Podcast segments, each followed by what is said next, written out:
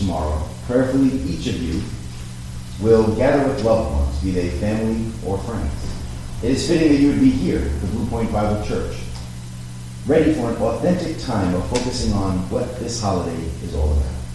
This morning, Pastor Steve and I will share exhortations with you all regarding the gifts that remain. At such a time when we rejoice in all that we have through Jesus Christ, we know many suffer, many mourn. Many are in desperate need of faith, hope, and love.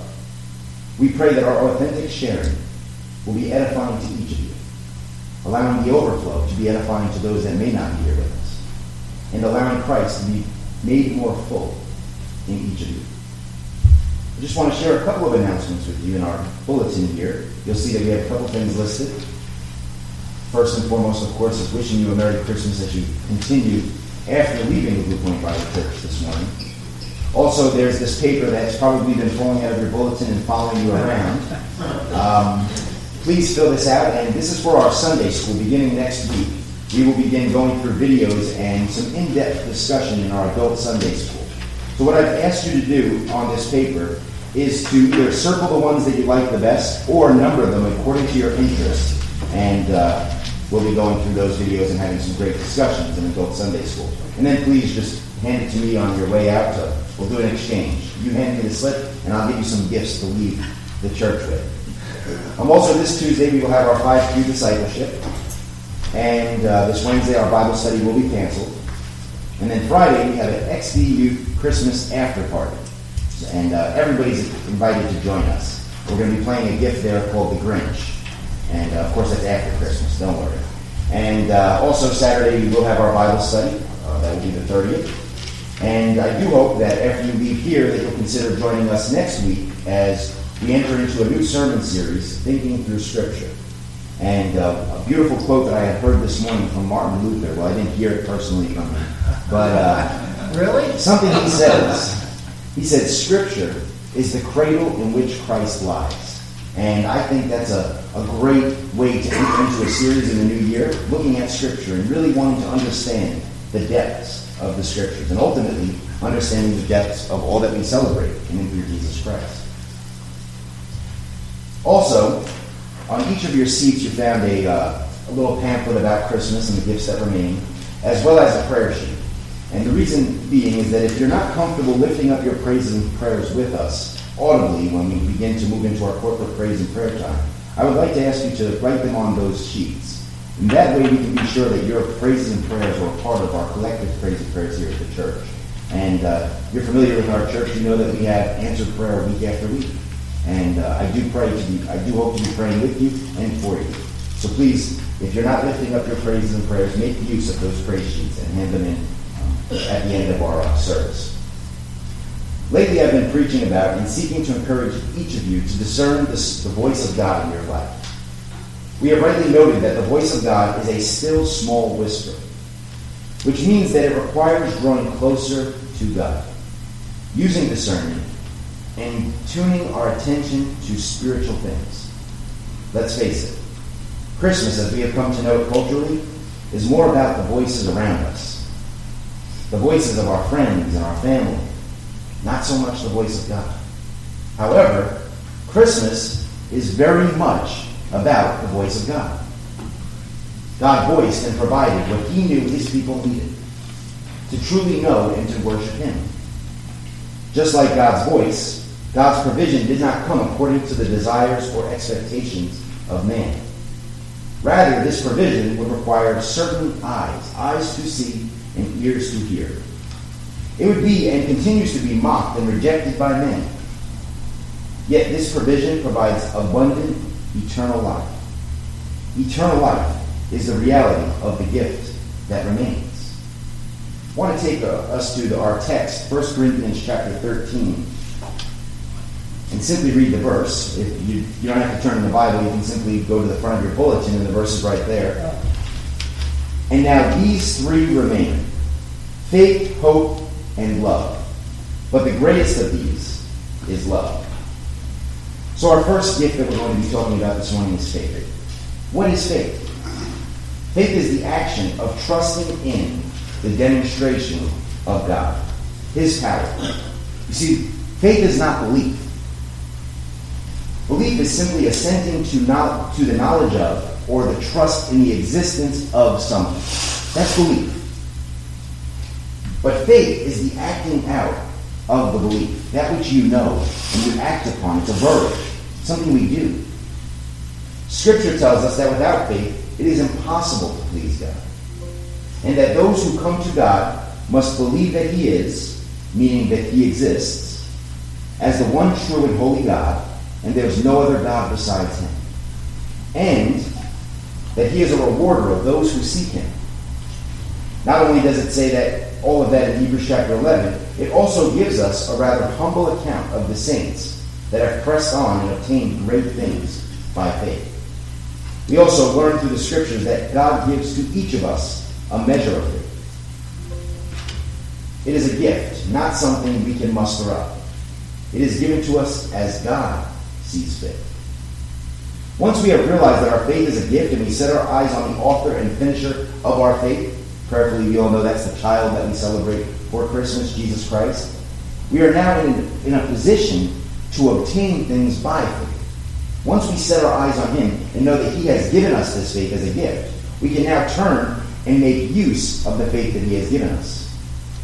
We can ask things in His name. He tells us that. He says that we can move mountains by the power of His name. Now, I don't know about you. In my personal life, I don't really find a need to move mountains at this moment. I don't believe many of you do either. And to be quite frank, the first century disciples of Christ didn't need to move physical mountains. That wasn't the, the real pressing issue at that time. When Jesus spoke of moving mountains to his first century disciples, he was speaking to the magnitude of what faith can accomplish. That yes, it can, you can say to that mountain, move, and that mountain will be moved. However, I don't believe that that was what Jesus intended for us to be doing, moving mountains. I don't believe that's our pressing need. I don't believe that's the things that the measure of faith that has been given to each and every one of us is working toward. Rather, the mountains that we are called to lift up are the things that we trust God is moving in our lives. That voice of God that you're discerning. It's trusting that God will go ahead of you and move into those things. So I ask you, do you have the gift of faith this morning? Are you blessed with that gift? Do you really feel you have that? If so, we're going to move into our time of corporate praise and prayer. And I ask that you exercise that faith. However, if you do not have that gift of faith and you do not feel convicted that I can say I have that gift, then let's pray that He would increase your faith. Because the disciples, the first century disciples said that, Lord, increase our faith. So we have two options this morning. We're going to pray boldly, moving mountains with our faith. Or we're going to be praying for those that do not have that faith. Amen? Let's move into our corporate praise and prayer. I will open up our time, and then I would invite the saints to collectively lift up your praises and prayers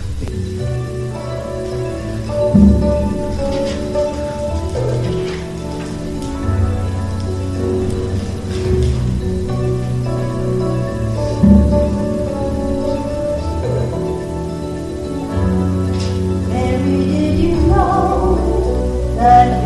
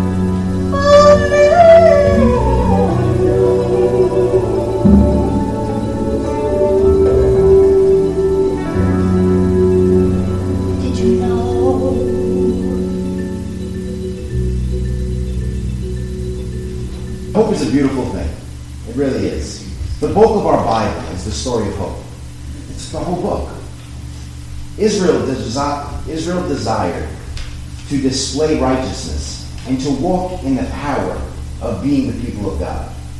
Essentially, to live out the gifts that remain that we're speaking about this morning. But they couldn't. They could not live out the, the faith that they were called to live out.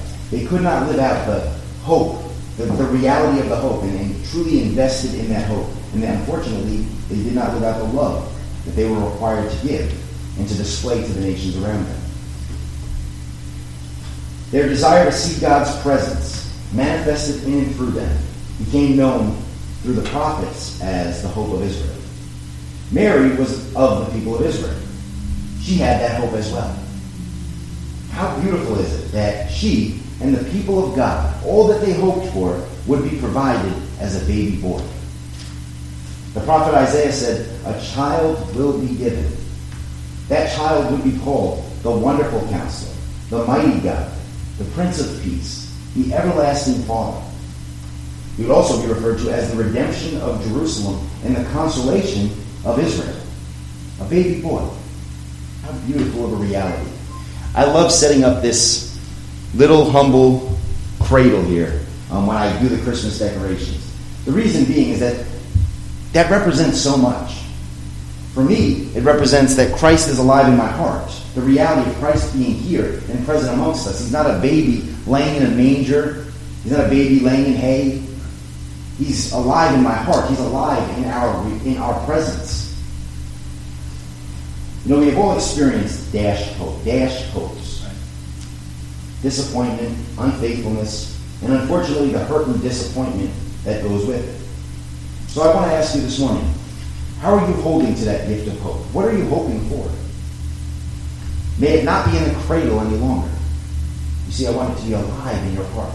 That your hope would be alive in your heart. That it would be a realistic hope. A hope that demonstrates the faithfulness of God. In the book of Proverbs, we read that hope deferred makes a heart sick, but a desire fulfilled is a tree of life. Simply put, God does not desire sick hearts, but rather hearts that are marked by their hope being fulfilled.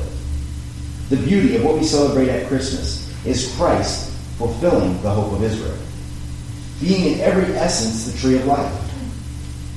The beauty of metaphor is that it transcends all situations.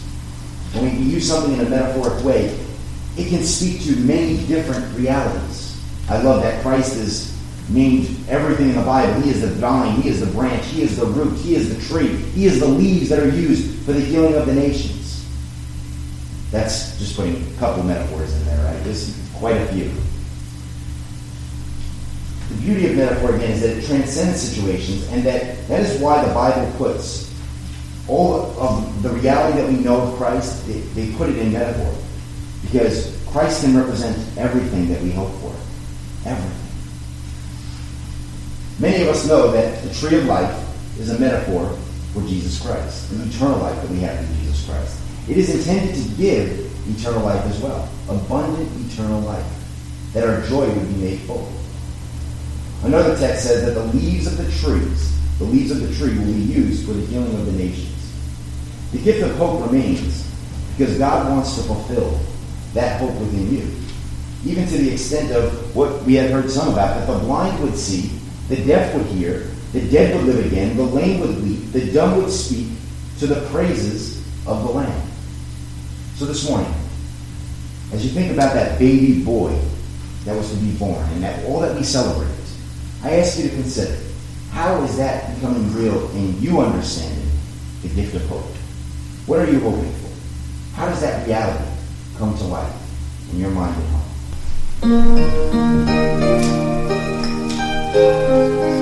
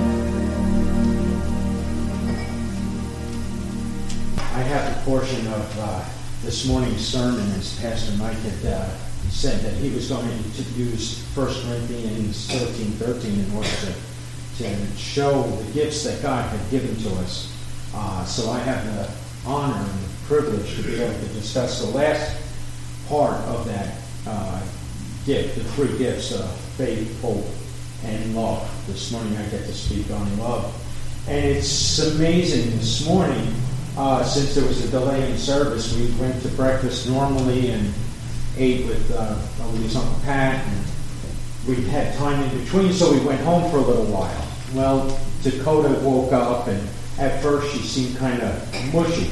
She sat on my lap quietly.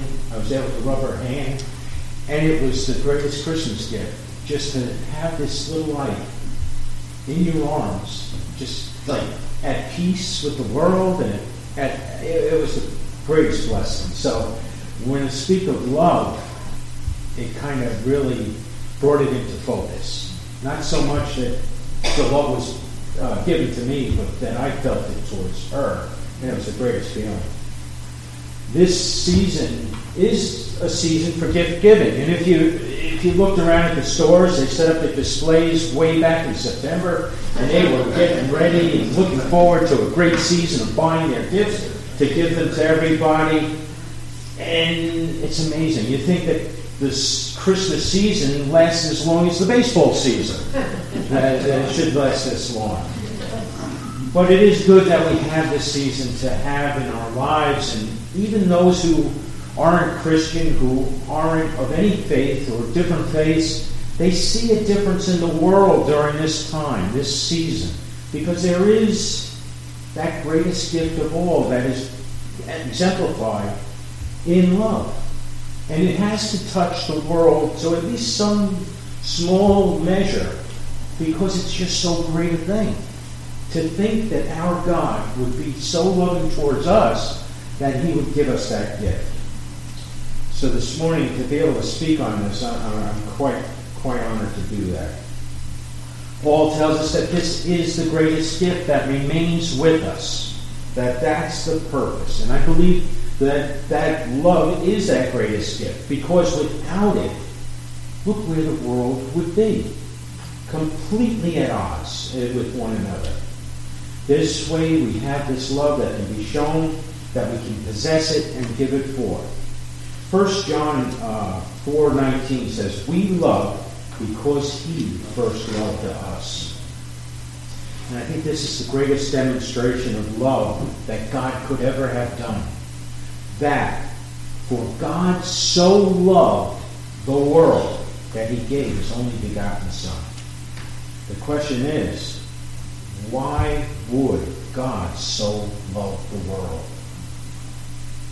When you know that the world has turned their back on him, when they just kind of despise everything that He has provided for us, We'd rather do it our way than his way. Why would he love the world so much? It's, it's amazing that with his teachings, with the Word of God, that so many would still reject it. Man left upon himself just would simply destroy everything. He would destroy himself and he would destroy others. You can see it ever since the beginning from Cain and Abel. And it was, I'm sure it was even much earlier than that, but that's the first example that we have in our Bibles. That it was man left unto himself, allowed not to have that love in his heart, and how he demonstrates it by killing his brother. Such a shame. It really isn't until Jesus comes and he ministers a message that is so different from what they had heard before. He ministers a message of love and how it has changed the world. Jesus, the eternal Son of God, had set aside his glory because he loved those he was coming to minister to. His glory was set aside. He humbled himself to be born as a babe in a manger with no recognition in the world at all except a star and maybe a, a couple of shepherds, and eventually some magi, and now a whole world that looks upon this message that was given forth because God so loved us. There is God who gave his only begotten Son. Now that Son he loved eternally, but yet he was willing to sacrifice and say, No, I'm going to give my Son a great gift one that would become the Savior of all of us. Of course, God's love was demonstrated to us in that.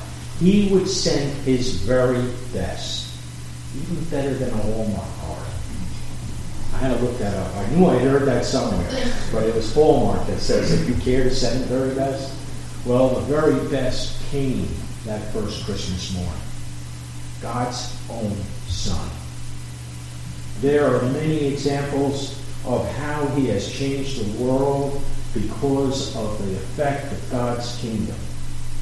If you look around, you see the effects all over with his love. There are ministries, hospitals, orphanages, charities, etc., etc. So many things, none of which really would have been possible if it had not been for God so loved the world that he gave his only begotten Son. Because we never had these things before. Man looked only unto himself. He wanted to conquer, he wanted to destroy, and take over everything. But you see from the time of Jesus, though we haven't done it perfectly, there has been a steady increase of his kingdom and the effect of it in the world. The saying that we hear so often is peace on earth and goodwill towards men could only have been because the Prince of Peace came into the world.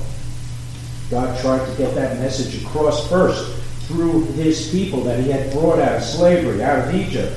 He had given them Ten Commandments, and, and in the act of the Exodus itself, he displayed a love towards his people.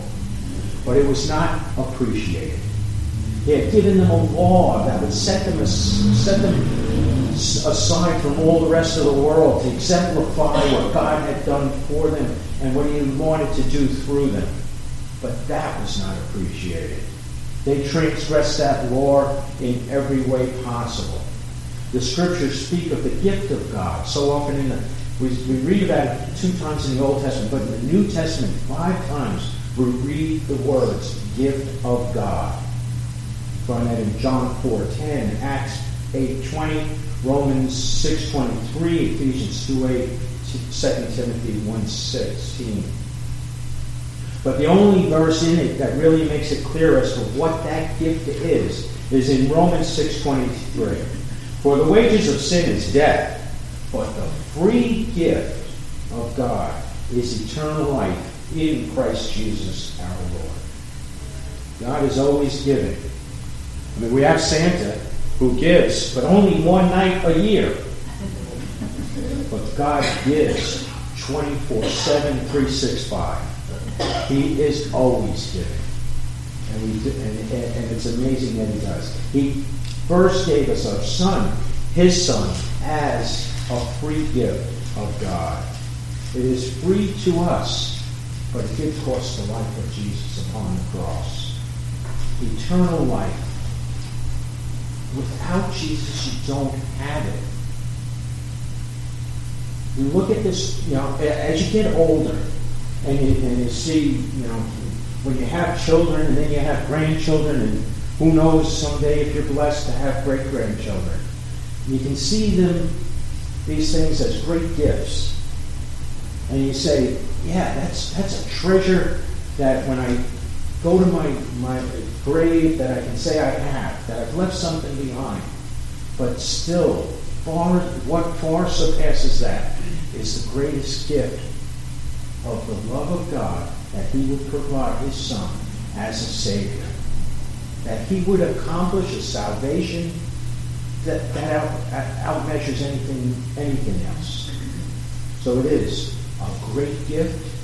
It is a great salvation.